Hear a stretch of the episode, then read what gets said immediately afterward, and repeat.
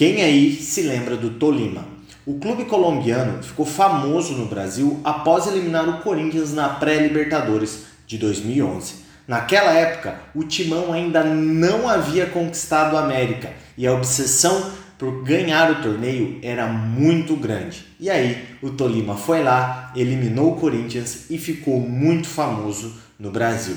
Se você gosta de apostar no campeonato colombiano ou até mesmo apostar no Tolima, aqui na Piuí nós temos todas as estatísticas do torneio Apertura, do torneio Finalização e de outras competições que o Tolima e os times colombianos participam.